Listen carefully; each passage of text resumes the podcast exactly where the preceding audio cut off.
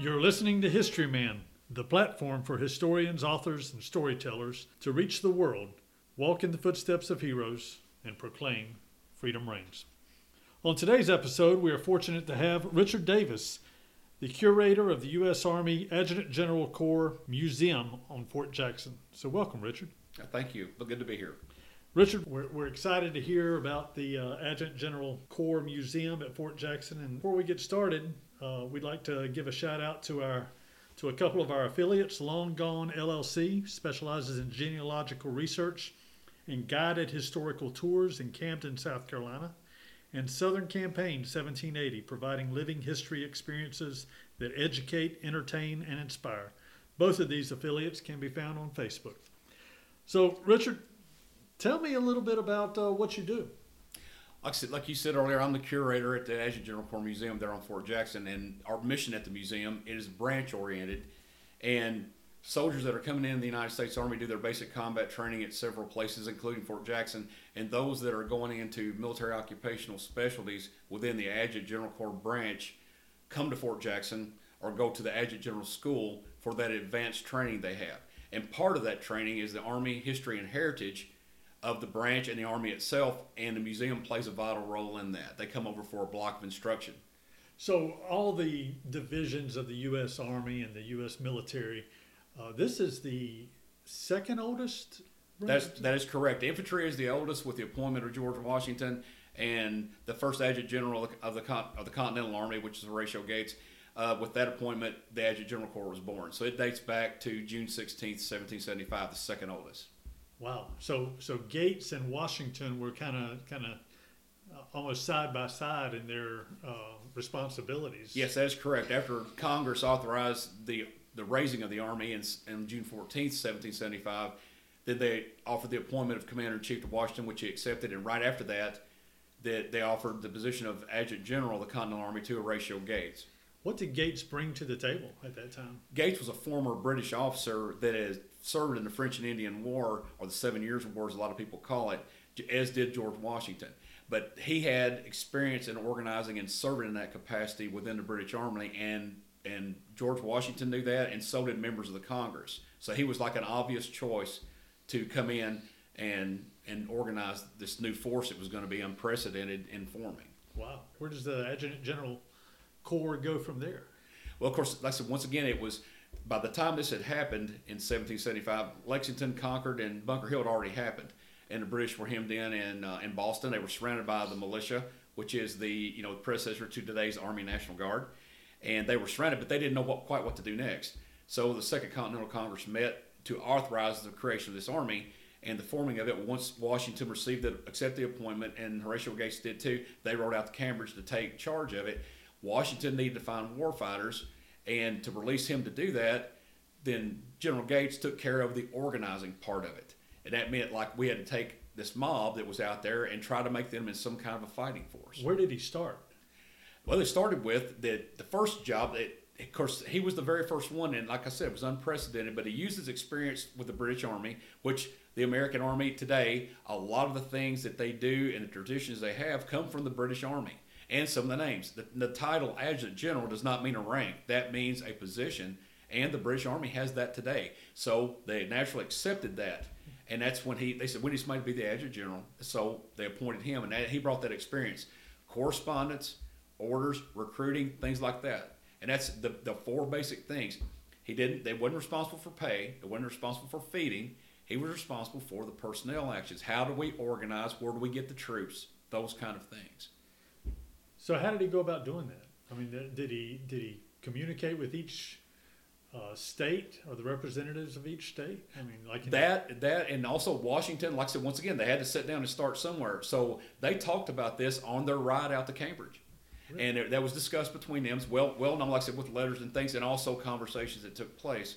Um, Gates, and of course, once again, it was unprecedented. You were you were having an army that didn't have a soldier in it, and you know at the beginning, George Washington was serial number one, and then of course, like and Horatio Gates was serial number two. And so they were talking as they got after how are we going to do this, and you start picking leaders, then you organize them, and then that was part of the problem in the beginning, the organization of it until Valley Forge. They come out of Valley Forge, not the army that went in. You know, but it began, like I said, once again, it was a short time Gates was in there, but that he's planted the seeds that still are forming today, bearing fruit with some of the training. It's interesting now we look at things through the eyeglasses of technology of this world, but we're talking Valley Forge, we're talking up north. How do you communicate with the colonies down south? How do you how do you get the word out? That's some of the things I tell the troops that come in when they train.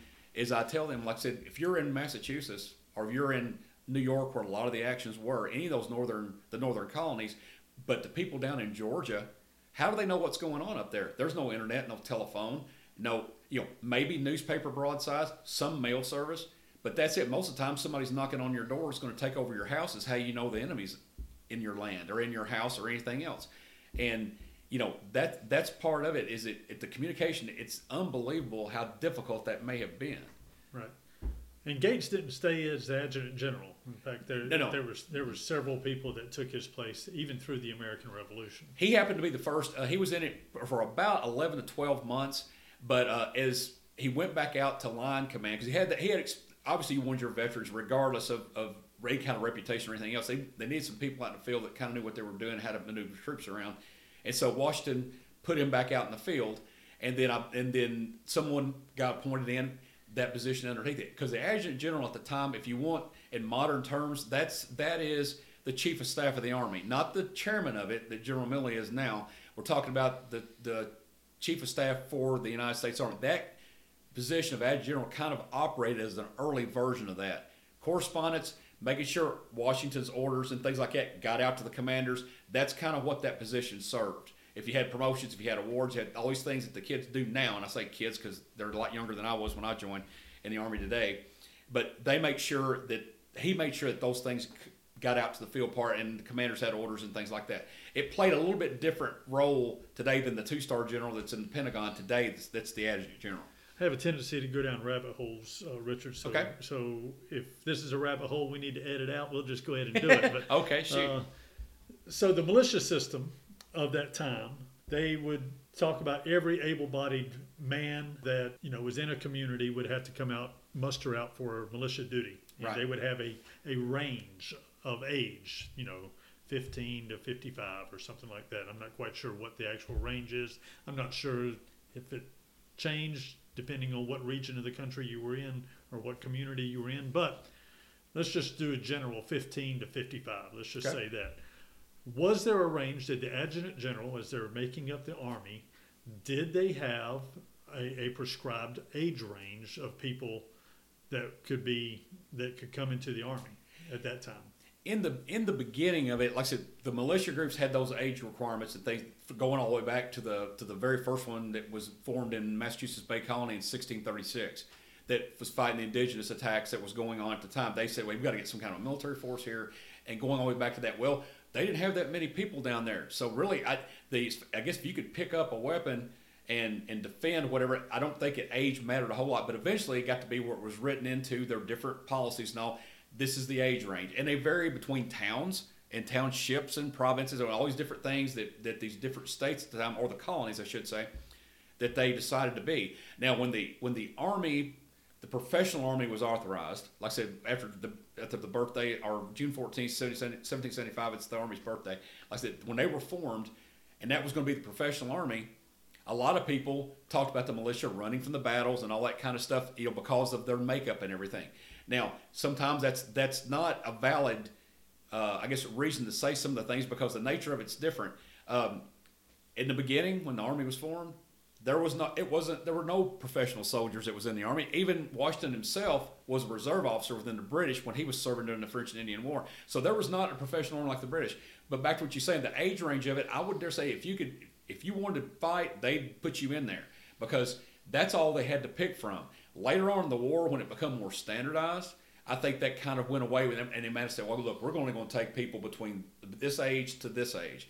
And once again, that's one of my weaknesses. My primary in military history, I like all of it, but like I said, I'm I'm learning myself more and more about the Revolutionary War and how to make up of the Continental Army.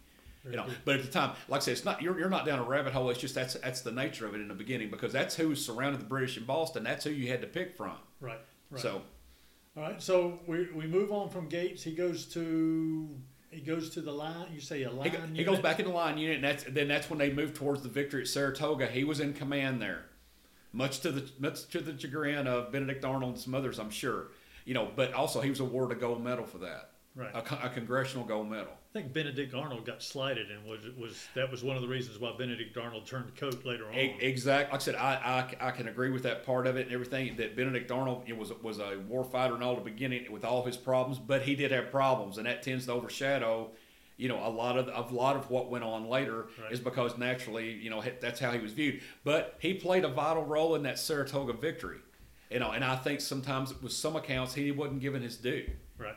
So Gates goes goes to Saratoga to Right. a line unit. Right. Who takes over his place as the adjutant general? Now the the the second person that got it was a temporary, and I believe it there was another general, and I and the name eludes me. But the person he was in it, but about two months.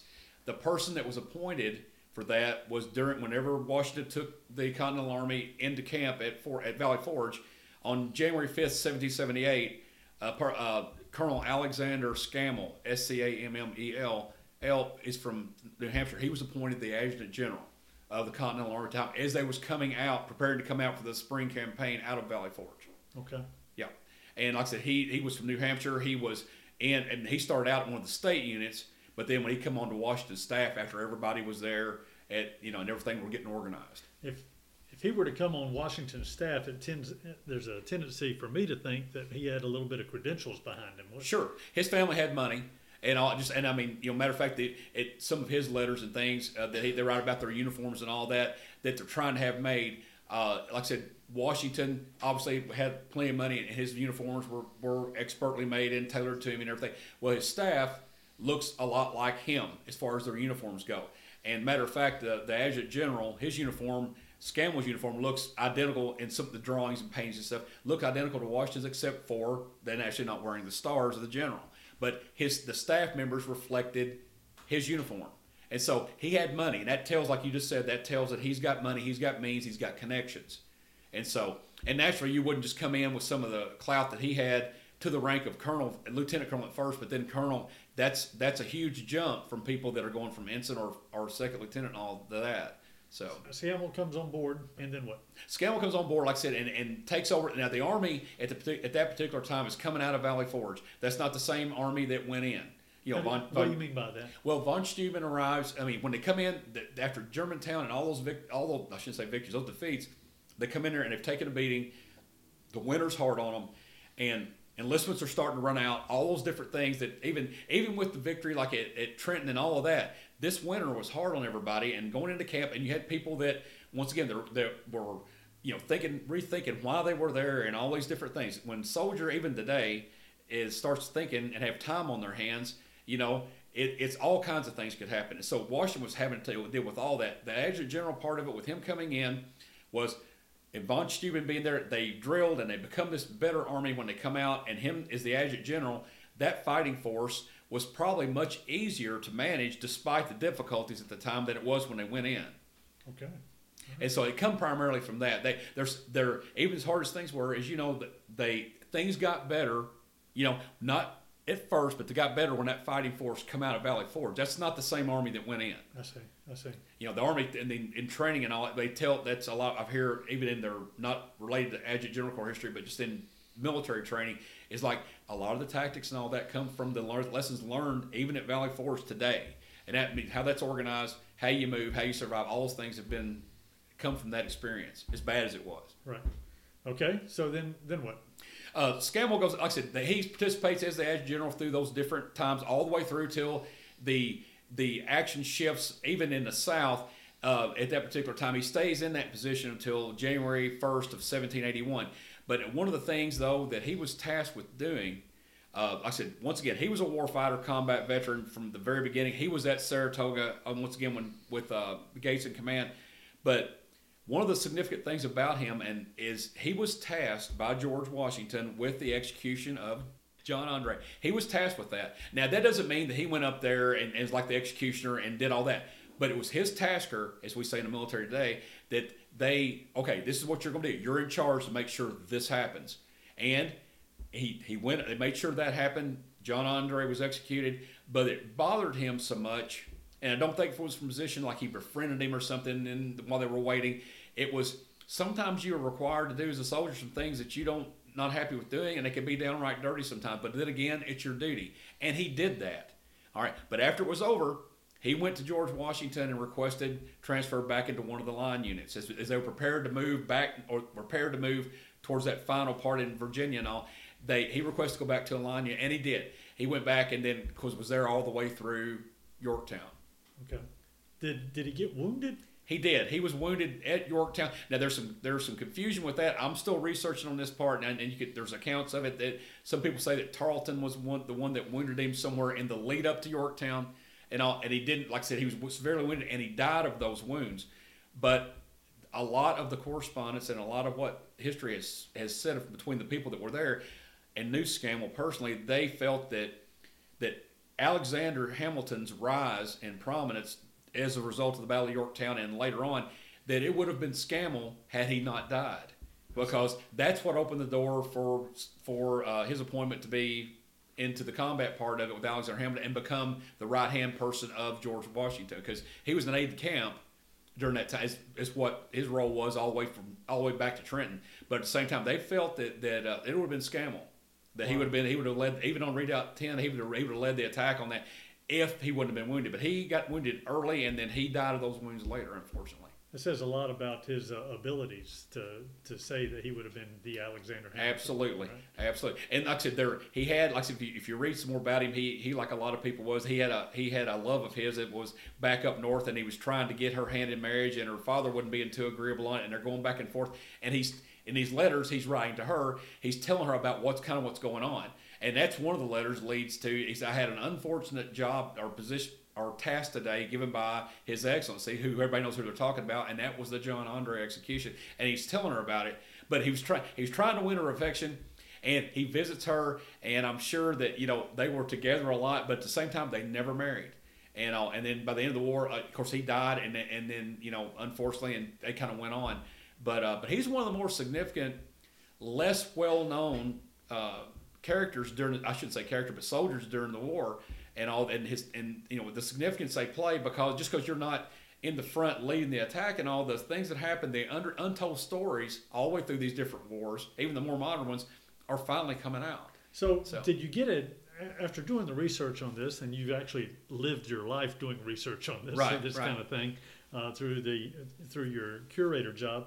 Did you get a sense as to why he was involved in the Revolutionary War side? Now we're talking about Scammell. Scammell. Yes. Well, like I said, he was from New Jersey, or I'm sorry, New, New Hampshire, and that whole area up there, all that. I mean, that New England part of it, like I said, with with uh, with Massachusetts and all that hotbed up there, I think that part of he, everybody he was going to do something. If he if he just had to be a private with no time in grade and out in the worst part of the worst fighting position, he was going to do that. See. It, despite his status in society and everything else, he wasn't going to be his his love for country and the fact. Once again, it's something I've argued even with my major professors and all down at down at, uh, at Florida State about certain things. Is people was trying to rewrite why that people would join and their motivation for being in the very beginning, like Lexington and Concord and all that. You know, a lot of times it takes a good shove to get you to do something you know, and and see with him, it could have been a certain event. I don't know for sure, but something may have triggered that. It may have it could go all the way back to the you know to Crispus Attucks, the first casualty, and all the way the British were doing these things. And you know, once again, you, people just don't like being told what to do. And you got the colonists that are there, and like my you know like my my own ancestors. You if you want to talk about Civil War stuff, buddy, I got some for you with that how they were. But um, they were from also from Ulster in that way up, up that area. But still, I think it's that it's that thing where you're used to having things done your way, and then all of a sudden you've got somebody changing all that. You know, and I mean, and and you've got all of a sudden you got a soldier in your house. Like, who is this guy? You know, they're posting these different things, and all of a sudden you're getting your liberties encroached on for what you thought you had as Englishmen.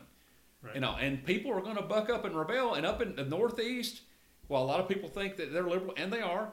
You know, they still wasn't going to have any of that back then. And I mean, and that's that's where that's the core thing of all this. People just don't want to get told what to do. It's not they couldn't pay taxes. They like, wait a minute, you're making me do this. Right. What do you mean? You know, right. it just you know once again they'll get your sugar and go dump it in the water. so, But I think it's I think it's a lot of motivation to it. Well, give me a give me your definition of liberty.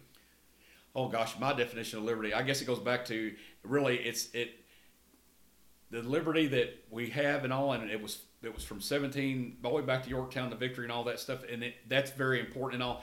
But when I was in Afghanistan, my own self, I saw a lady before I left. She come and could not wait to show us her purple thumb because she had the opportunity to to uh, to vote, and you know that still that still rings with me, and that, that's you know we want to fight about voting, and this lady was just happy to go up there and put her thumb on a purple pad and and to verify her identity and get to cast her vote, and that was probably one of the most set me back and look things because he was in a foreign country, and we never think anything about that because is, is it can get all controversial as it has been in the last few years and all this.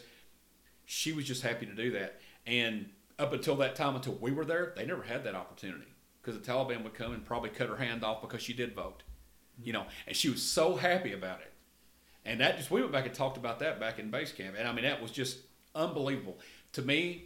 Seeing that that makes you know what it means, and I mean to me, you could it's it's not just outlining the Constitution, which it is, but you know when we get done here, I'm going to get in my car and I'm going to drive back to my house. Well, some people don't even have a house. The government don't allow them to own a house. Mm-hmm. Their country they that doesn't operate like this. The freedoms we have, you know, are not. That's that's my definition of it. If if you can participate in society like that in a peaceful manner and, and all and vote and do your thing, that's to me that's liberty. Whatever you can do. Now, do you agree with everything? Maybe not. But at the same time, that liberty to see that woman's face, that one act, and yet we take that for granted so much. There's people to worried to death about they're going to mail something or whatever with a vote. She was happy to go up there and put her thumb on it. She was going around showing everybody. Wow. You know. Wow. And I mean, it's still they would never wash their hand. They they would do whatever, and they would go for weeks like that with that honor just because they were allowed to do that. And they're raising a society where you weren't allowed to do that, especially women. Mm. You know, this was a female that didn't have hardly any rights in that country, and at the same time, but she could vote. Well, that resonates, doesn't it? Sure does, and I mean it. It, uh, it affects me. And that's been back in 2003. That's one of the first things that I, t- I wrote Sherry about, or even my wife, and, t- and told her about on the phone. Uh, I mean, but they were that was just. I mean, I'm, we get happy about a lot of things, but I mean, but that just that being able to do that. Mm-hmm. You know, I mean, being like they have to give you little stickers now when you vote and stuff, and that makes you proud too. But at the same time, though, that was her their first thing, and I thought to me that's if you could feel that way about everything you do in this country, it'd be what an awesome place to live. Mm-hmm. You know, but unfortunately, a lot of things don't work like that because that's Right. life. Right. But uh, but yeah, that that resonates with me. What liberty is is seeing her face that day. Well, let's plug your job one more time. Okay. Give us a little bit of rundown of what they'll see when they go out to Fort Jackson. Okay. Naturally, COVID has played havoc with visitation there on post. Uh, my museum that I have shares a building inside Gate 2 is an old movie theater there on Fort Jackson. There's a lot of people here are familiar with. Finance Corps Museum is in there, and then Adjutant General Corps is on the other side. I train between 250 to 350 soldiers a month, and it's, it's part of their history and heritage training. But the museum is also open to the public. If you can get on post, you can come to the museum. It's open every day. From I'm usually there around eight o'clock. We close about four o'clock, and not open on the weekends. But I can also do by appointment at the museum if they would like to. Now the museum does span more than Revolutionary War history. Obviously, it goes back to the beginning, all the way up through today. You know, because that's that's the training that we do. But um, what they will see are they'll see exhibits with the Revolutionary War part all the way through Civil War, uh, Women's Army Corps history during World War II, uh, which is a rich history here with Shaw Air Base nearby, and also the former Columbia Army Air Base. It was that was now the regional airport. Uh, we have artifacts from from those soldiers that served there, including uh, some females and all. We're trying to do a better job of telling women's history in the Army and things like that. We'll talk about 9 11 uh, because, like I said, the attack on the Pentagon hit right in where the Adjutant General Corps and the Finance Corps offices were located. They bore the brunt of the casualties at the Pentagon. Uh, matter of fact, Tim uh, Tim Maude, who was Lieutenant General, was the deputy command deputy chief of personnel. He was killed that day, uh, and as a result of that attack, we got a lot of his stuff. Uh, some sergeant majors and stuff that worked in office with him, and they tell that story. Uh, and then we do, once again, I was honored by getting asked to be in the latest uh, Battle of Camden weekend out there on Education Day to promote the museum. And uh, matter of fact, I was beside you. and all, and I had a great time doing that. I got to talk to to kids and all of all ages from K through 12 and tell them that story. It's not, and this is not to recruit them as far as coming into the army. It's to tell them what they'll see and our role in it.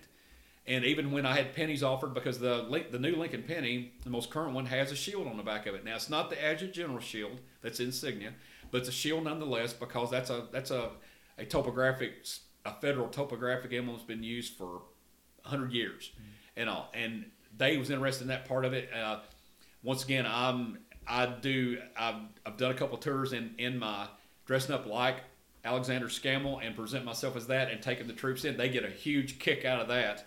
That you know what's this guy doing and everything, and they, they do they think that's awesome. And, and I have a lot of fun doing it. There's there's one of my best best things I do is mess with those privates because they're new to the army. They're happy to be there. They want to be there, and they they have not been exposed yet to some of the other things that'll go on. It's just life, and all that's one of the greatest things ever. But like I said, we're open to the public, and we have troops coming in and all that stuff. And we invite if you can get on there, come see me. And my telephone number there is 803 751 1747. My name's Richard Davis, like I said, or you can get on if you get online. My email address there is posted on our. It's it's a small website that CMH, my higher headquarters, is developing, so it may not be quite online yet, but they'll be able to contact me through that. And if there's a group and they want to do it by appointment, I can do that too. I'll, I can work anything, but I just need to know ahead of time. Very So- good. Well, thank you for spending time with us today. Sure. Thank you for asking me. All right.